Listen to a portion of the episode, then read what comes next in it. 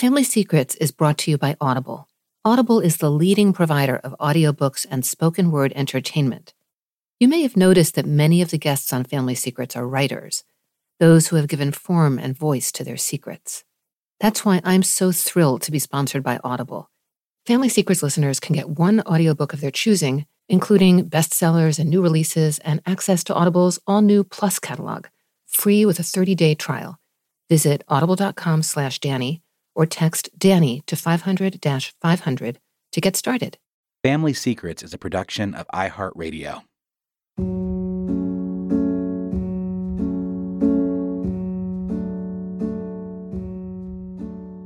There is a question mark, almost lost in a sea of names on the walls of an old synagogue in Prague. Visitors hush children as they pass through each chamber of the Pinkas Memorial. It is hard not to be overwhelmed by the dizzying display of black and red letters. They memorialize 77,297 individuals. Each was a resident of the Czech districts of Bohemia and Moravia during the war. All were victims of the Nazis. Next to every name is stenciled the date of birth, and next to each date of birth, neatly, sits the date of death. One entry bears the name of my father, Hannes Stanislav Neumann, born on February 9, 1921. It is different. Unlike the others on the wall, it has no date of death. Instead, carefully calligraphed, there's an incongruous and bold black question mark. I visited the memorial in 1997 as a tourist, unaware of any link with the synagogue. Scanning across the top wall to my right as I descended the steps into the first chamber, I was astounded to see my father's name. He was then very much alive, settled, and working in Caracas. And yet, the bold question mark was there, both jarring and oddly apposite. This was the first time I had seen the query inked on the wall, but questions about my father had emerged long before. My quest for answers started when I was just a little girl, living across an ocean and a sea in a very different world. That's Ariana Neumann, a writer and mother of three who currently lives with her family in London. Ariana's first book, When Time Stopped, a memoir of my father's war and what remains, is just out, and it centers on an extraordinary secret held tightly at the very core of her father's life, one he never spoke of while he was living. Ariana, as the sole heir to a vanished world, painstakingly brings an entire lost family to life.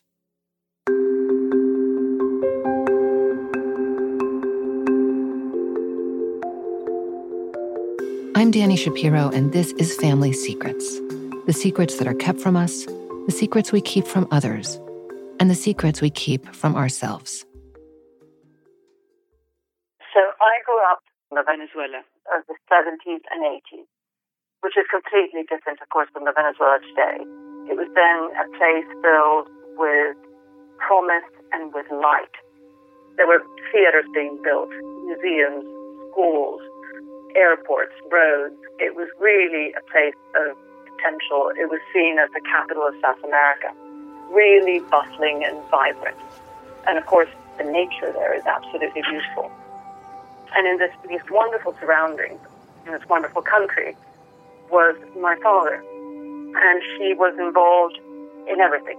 He had industries, he had newspapers, he was involved in museums, he was setting up schools, and uh, set up a design institute and a, a university to study business. He was involved in charities, so he was a really vibrant, engaged person. And I lived in this beautiful house in the center of Caracas with stunning gardens. And it was just a place filled with colors and joys. And, you know, the gardens were lush and there were parrots and sloths. And it was really a pretty magical place. Tell me more about life with your parents. Maybe describe your mother a little bit to me as well. She was quite an old father. My mother was 20 years younger, and she was just stunningly beautiful. Um, and she was also involved in the arts. And as I grew up, she was involved in the Ministry of Culture and then started a ballet company. So, you know, my house was just filled with interesting people. It was filled with politicians, with artists, with ballet dancers, and there was a constant flux of, you know, of people, of ideas. You just felt that you were in the center of it all. And my parents were very much in love with each other frankly, people seemed to be just in love with them.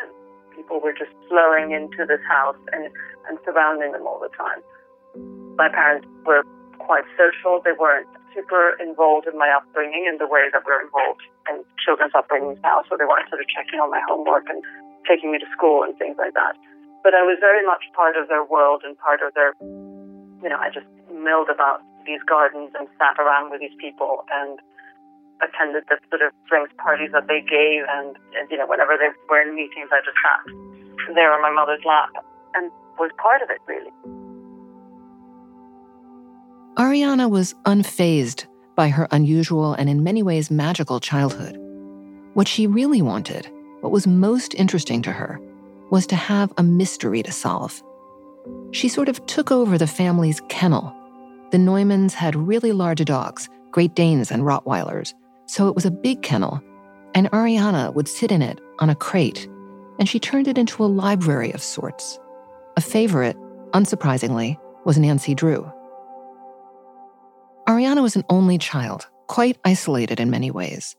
I so relate to this the dreamy only child who spends a lot of time reading and solving mysteries.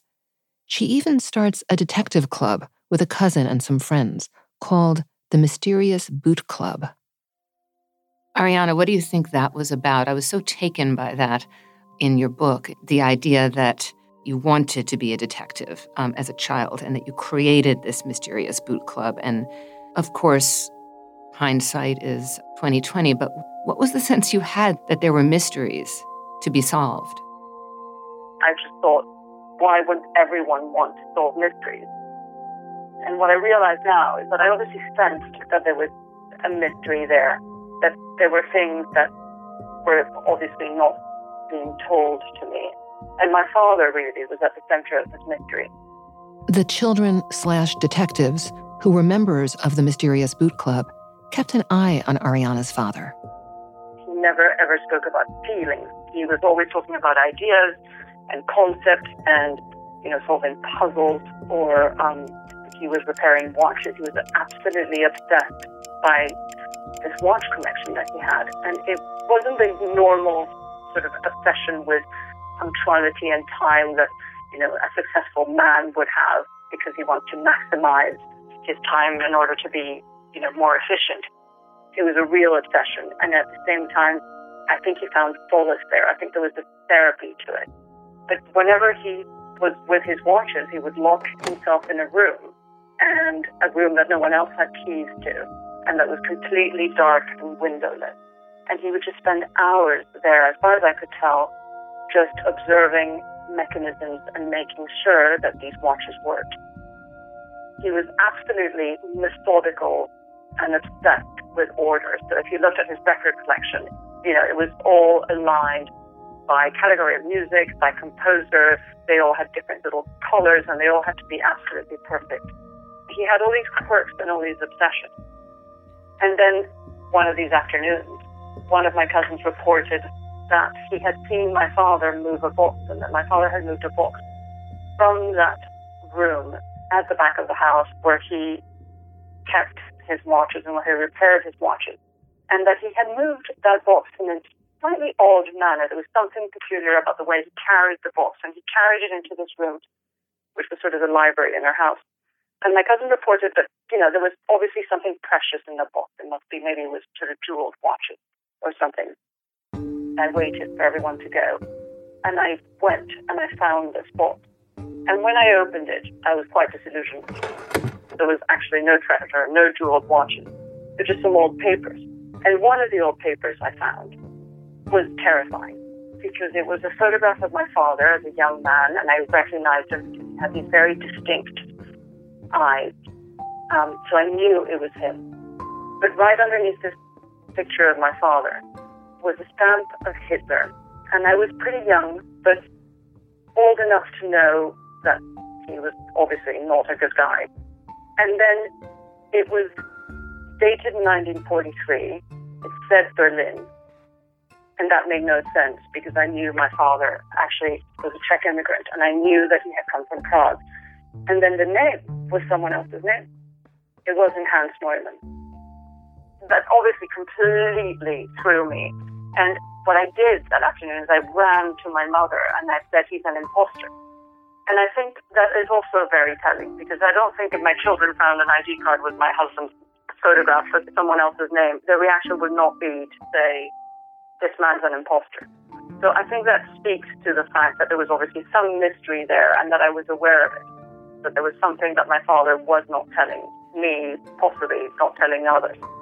That was probably the first clue. And when I saw that, all these other moments all of a sudden became relevant. All these silences, or you know, there were whenever you spoke to my father, um, he was incredibly engaged. But if you asked him about the past, if you asked him about Prague, if you asked him about his family, there would be a tiny, minute, awkward silence, and then he'd move the conversation swiftly on. He just absolutely refused to speak about the past or about his family. And then there were the nightmares. So when I was a child, I slept down the corridor from my parents, and there were a bunch of nights where I was just woken up by these horrific screams. And it was my father, and my father screaming in, in a language that I didn't understand. And I just remember sort of waking up terrified and, and finding my father covered in sweat and my mother trying to sort of calm him down.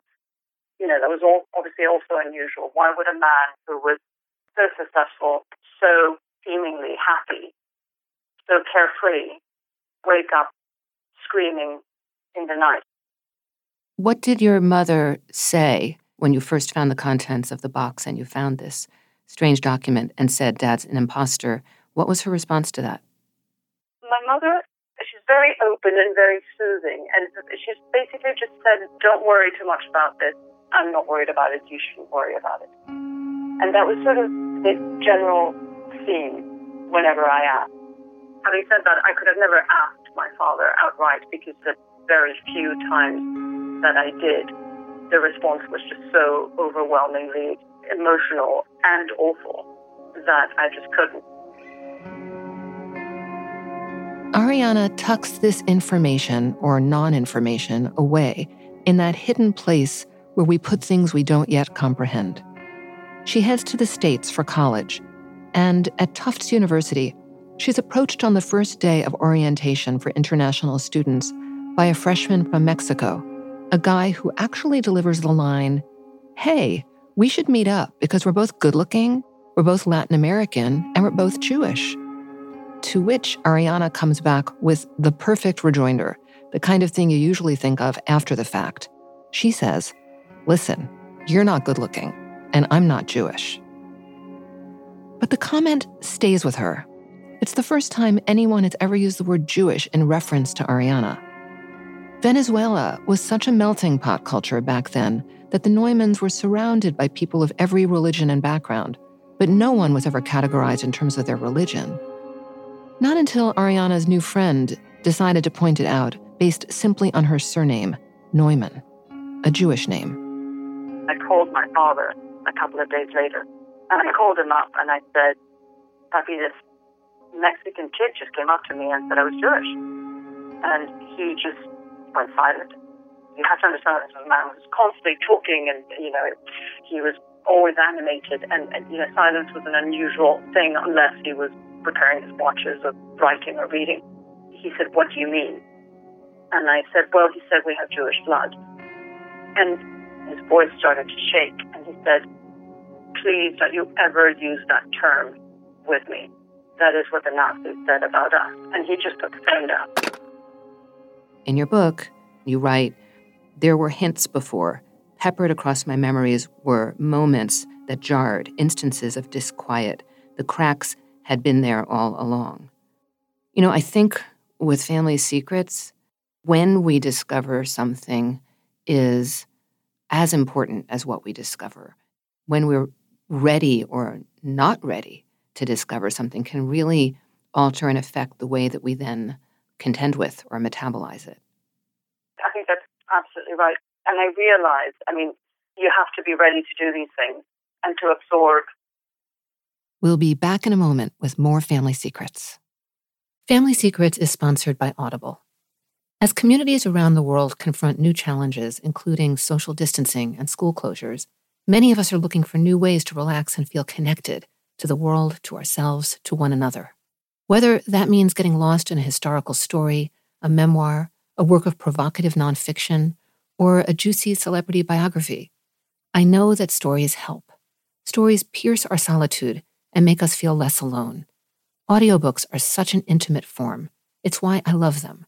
We can just close our eyes, take a break from Zoom, and get swept away. I listen to Audible originals, audiobooks, guided wellness programs, even comedy as I'm walking my dog or folding my laundry or behind the wheel of my car. Thousands of titles right at our fingertips. That's such a gift at any time, but particularly during these times. Start your 30 day trial with Audible and get one audiobook plus access to the all new Plus catalog for free by visiting audible.com slash Danny or by texting Danny to 500 500.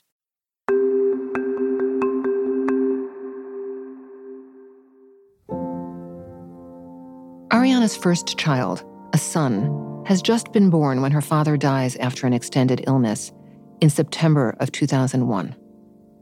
Never does Hans Neumann break his silence about his past. There is no late in life unburdening to his only daughter. But what does happen is even more remarkable than a lifetime of silence. He leaves Ariana the box. Yes, the box the very one she snooped through once as founding member of the mysterious boot club. She hasn't seen it since. And now the box and the history it will yield is hers. In death, Hans is giving Ariana permission. No, more than permission. This is an exhortation to piece together and investigate their lost family history. But she isn't ready. How can she be? She's just embarked on the most optimistic adventure of building her own family. As you know, when you start you know, a wonderful relationship with someone and you decide that you're going to bring children into this world, you have to be in a particular frame of mind. You're happy with your present, you're looking into the future with excitement. So to turn around and, and, and delve into a past which I then thought was going to be just filled with horror and darkness, I just thought I couldn't handle. I just couldn't read the letters and then go back and, you know, read fairy tales to my children at night and do the voices for the very hungry caterpillar. It wasn't compatible. So it wasn't until they grew up a little bit more. You know, I, I did little by little, I had the letters translated. And every so often, you know, when sort of the kids were at school and nursery and my husband was at work and I just felt brave, I would dip into one of the letters Ariana keeps the box in an antique contraption that looks like three wooden steps, like the beginning of a staircase to nowhere. The contraption is in her office where she writes, but inside, there's a hidden compartment. The steps lift, and the lid lifts up, and no one would ever know. In fact, you yourself could forget that anything was hidden away there. Years go by, during which Ariana has two more children Eventually, she feels ready to tackle the contents of the box inside the steps. She begins to research, send material for transcription from Czech into English. And slowly, as she's able to gather more and more information, she begins to piece together a portrait of the lives of a large extended family in Czechoslovakia in the late 1930s. The family owned a paint and lacquer business called Montana with factories in Prague and in southeastern Czechoslovakia. They were a middle class Jewish family, assimilated, not particularly religious. So, what I discovered through the letters was just, you know, huge, vibrant, happy, well, happy, trying to survive in what was a world that was becoming more anti Semitic daily. There were postcards of my grandparents in the south of France in 1936 and my grandfather in a bathing suit smiling it's remarkable. to me that they could still find moments of joy in, in it because in 1936, certainly in Prague and most definitely in Germany, it, you know, Jews did not feel safe, and a lot of them had already started to emigrate. They were very much part of a Jewish community, and they also had friends who weren't Jewish. And you know, they managed to soldier on until 1938. It's remarkable to me because someone said, Why did they not rebel? Why did your father not rebel? Why did they not rebel against this? And I said, Because it's very difficult to rebel against these laws, which are so minute, the aggregation of all of them. And it's sort of how bullies and totalitarian regimes work. It's just that gradual dehumanization. So it's very interesting for me to have these letters, which span from actually the 20s through the 30s up until 1942, well, and then it runs from the camps until 1944, because you really see how effectively my family was dehumanized. Well, I, I say that, and at the same time, I don't think that's really accurate because they were dehumanized, but yet managed to find humanity in, in even in, in the concentration camp and moments of joy and moments of happiness and moments of just being human. But they were certainly dehumanized in the eyes of the others. So it was basically my father, his older brother, my grandfather, and my grandmother. And my father turned 18 in 1939, so the year that um, Hitler invaded uh, Czechoslovakia. And his older brother was three years older. His older brother was married to a woman who was a Gentile, so she was not Jewish, and that protected him from being transported. My grandparents and my father were not protected by anything, and um, in 1942, in May 1942, a transport letter arrived saying that they all had to report Brooklyn to the train station and be transported to Theresienstadt. My grandfather started pulling every possible string that he could and trying to find every excuse that he could so that they wouldn't be transported. And they were successful in as far as they managed to save my grandfather and my father from the transport, from that transport. So my grandmother was sent alone. She was sent alone with two of her brothers. My grandfather is then deported in November 42. They're both sending letters out saying, We're okay, don't worry about us, but whatever you do, don't get sent here you know, do whatever you can. Keep safe, but don't come here. So my father gets a deportation letter in March 43. And by then, there's, you know, there's no strings they can pull. There's no way that he's going to be saved from this. He just decides to hide.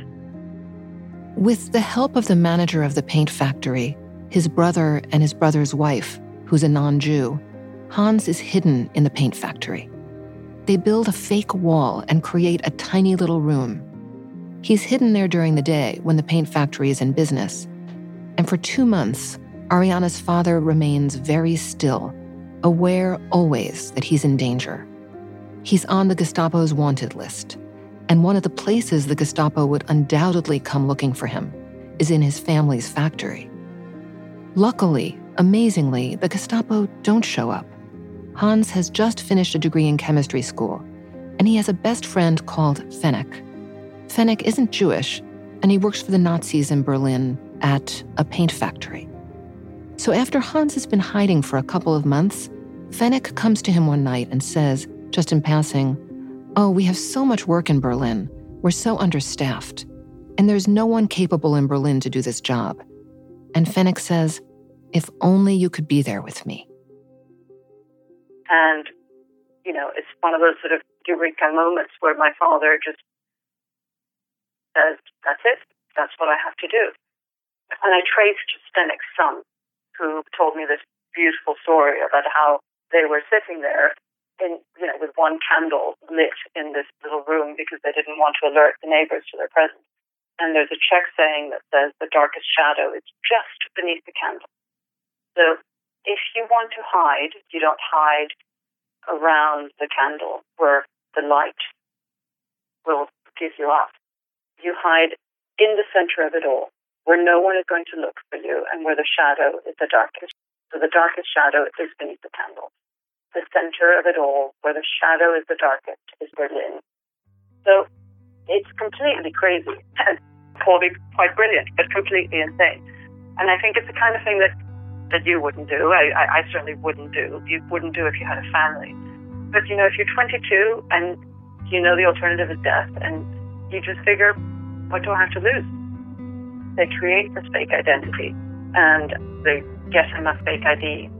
Um, they doctor the fake ID and Zdenek then incredibly bravely manages. He goes back to Berlin, gets permission to come back to Prague, and my father with Zdenek's passport and the false ID in Jan Sebesta's name, which is a name that they completely, Jan Sebesta didn't exist.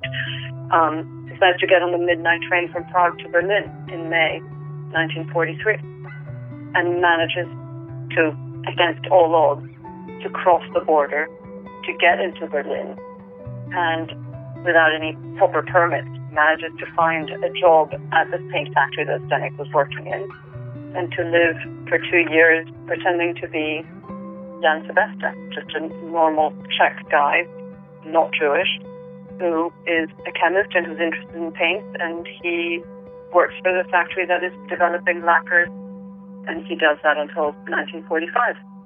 That's how he survives the war.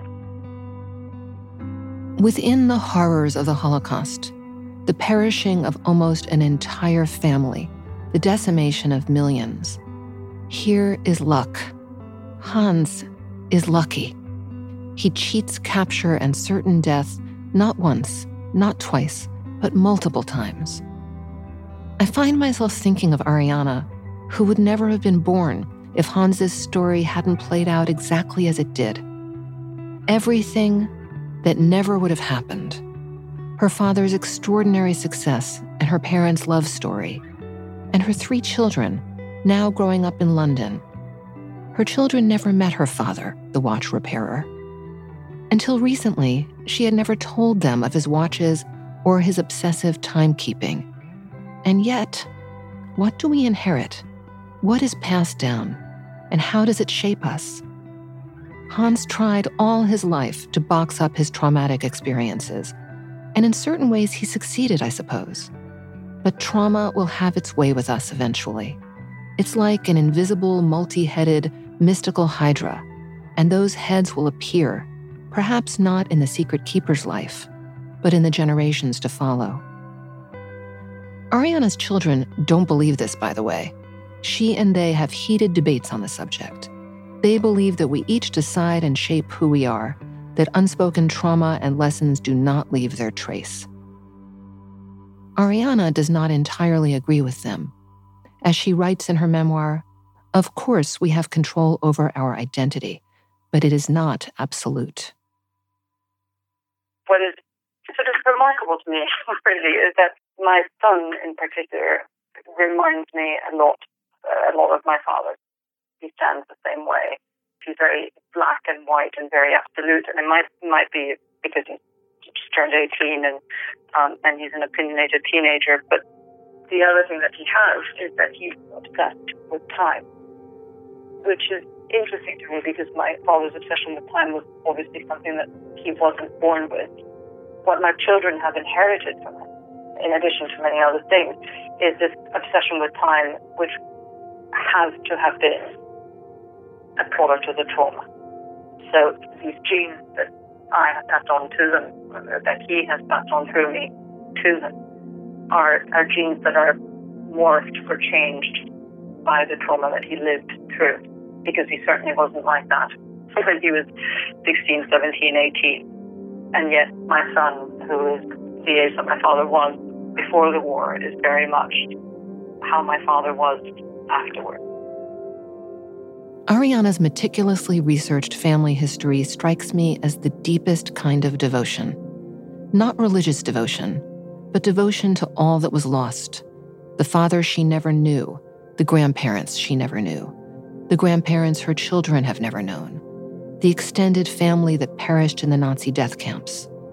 She can't bring them back, not exactly, but she can offer us an enduring glimpse of their vanished world as I started piecing it together and doing family tree letters, a lot of them dealing, describing this man who, you know, called Hans, who I couldn't recognize as my father, who this young man who, you know, wanted to be a poet, um, wrote really bad poetry. He was a complete shambles. He arrived late for dinner. He was always falling off his bike. He was not punctual. He was chaotic. He didn't want to study. He was throwing stink bombs at the Nazis in 1939.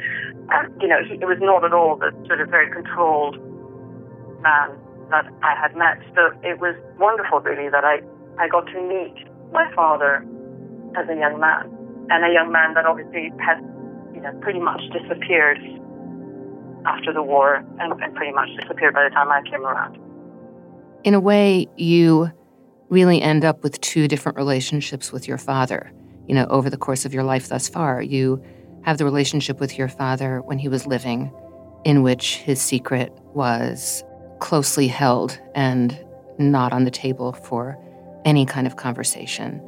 And then you have the relationship with your father and his history and your whole family's history after he passes away. That is possibly the biggest joy of having done this research. I think when you lose a parent, you never really fully lose a parent because they're with you. They remain in your heart, they remain genetically with you. But the search has been a way of keeping him with me still, and it's been rather marvelous. Here's Ariana reading one last brief passage from When Time Stopped. Sometimes I lose my bearings. I forget that time has passed, and for that briefest moment, I want to rush again to my father. I want to tear along the checkered floor of the hall to the long windowless room, and as he raises his visor and looks up from his watches, explain that I finally solved the puzzle. I have to let him know that I found the boy he was, the unfortunate boy, and that I love him. I love that boy just as much as I respect the man he became. I long to tell my father that I strolled around the garden of his house in Libčice and wrote our book on a desk crafted by the person who now lives there. I need to reassure him that there are no more questions. I want to wrap my arms around him, place my head on his heart, and as the sounds of the mechanisms fade, in the stillness, whisper that I understand.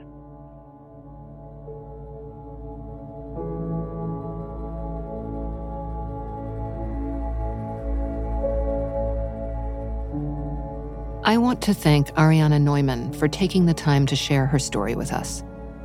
For more on Ariana's debut book, When Time Stopped, a memoir of my father's war and what remains, visit ariananeumann.com.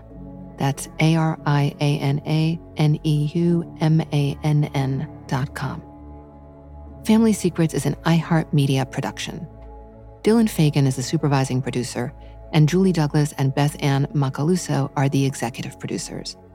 If you have a family secret you'd like to share, you can get in touch with us at listenermail at familysecretspodcast.com. You can also find us on Instagram at Danny Writer and Facebook at Family Secrets Pod and Twitter at Fam Secrets Pod. For more about my book, Inheritance, visit DaniShapiro.com.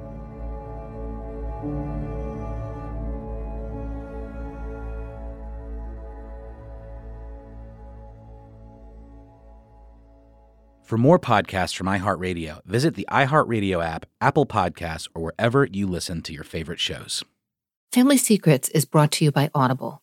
Audible is the leading provider of audiobooks and spoken word entertainment. You may have noticed that many of the guests on Family Secrets are writers, those who have given form and voice to their secrets. That's why I'm so thrilled to be sponsored by Audible. Family Secrets listeners can get one audiobook of their choosing including bestsellers and new releases and access to Audible's all-new Plus catalog, free with a 30-day trial. Visit audible.com slash Danny or text Danny to 500-500 to get started.